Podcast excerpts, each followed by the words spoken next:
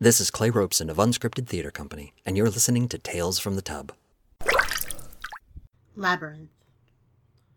She walks, following the pattern of the stones. Her feet sink into the soft earth, and when she's on the outer rims of the shape, the evergreens reach out to snatch bits of her hair, letting go with only a little reluctance. The only sound she hears are the birds above and her own breath. The ground is clear enough, soft enough, that her bare feet make no sound. She traces the switchback paths with her whole body, one quadrant at a time, until the circle is complete. The sun is partially occluded by lingering morning fog, but she likes it that way. It makes this place feel more mystical. A smile curves the corners of her mouth upward. She is amused by her own whimsy.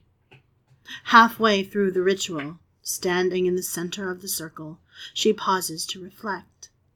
Unlike the story, there is no spool of thread to guide her out if she loses her way. Instead, the only tether she has is the one that binds her to friends and family, a mixture of love and obligation, of belonging and duty. Life isn't ever purely one thing or another, after all. There isn't a great beast waiting in the dark to prey upon her. Sadly, David Bowie doesn't lurk here waiting to escort her to a different world, either. But there are still monsters. There are always monsters. These monsters, though, aren't tangible.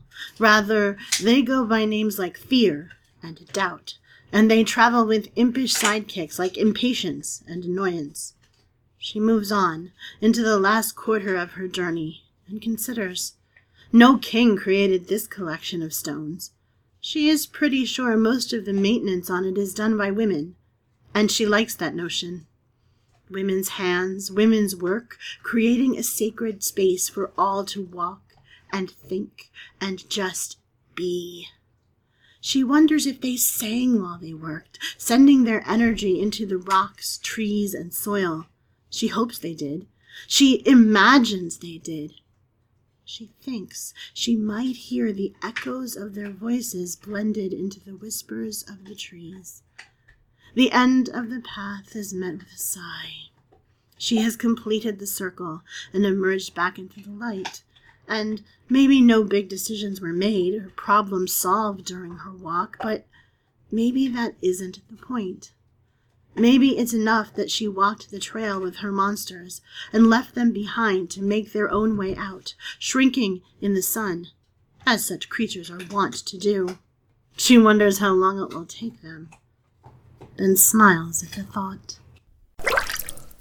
Hi, I'm Nuke Chas, the host of Nutty Bites. And hi, I'm Tech, Nutty's regular guest. Or antagonist. Our podcast is like a call in show where geeks get to debate topics about speculative fiction. We don't really debate. Sure, we do. We debate topics such as lame superpowers, the best villains, and our favorite apocalypses. We more like rant, rave, and then have massive nerd rages. People call in from all over the world, sometimes minor celebrities, and we've even had some supervillains show up. Do you ever notice that you never have any superheroes or good guys? I'm a good guy. Compared to what? Mm, antagonist, not really a guest. Nutty Bites, nimlast.org.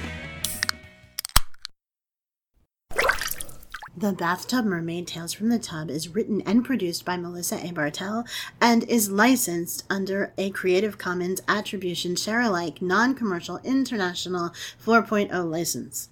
The Bathtub Mermaid is now on Patreon. If you like the stories and essays I'm sharing and want occasional visits from Meme Del Mar, actual woman of the sea, please consider subscribing. You can do that at patreon.com slash bathtubmermaid.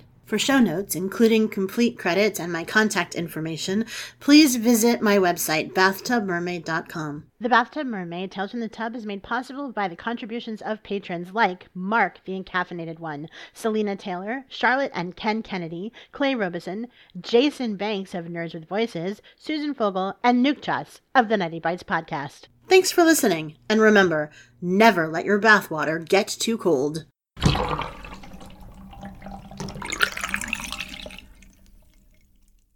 Thanks for listening, and remember, never let your bathwater get too cold.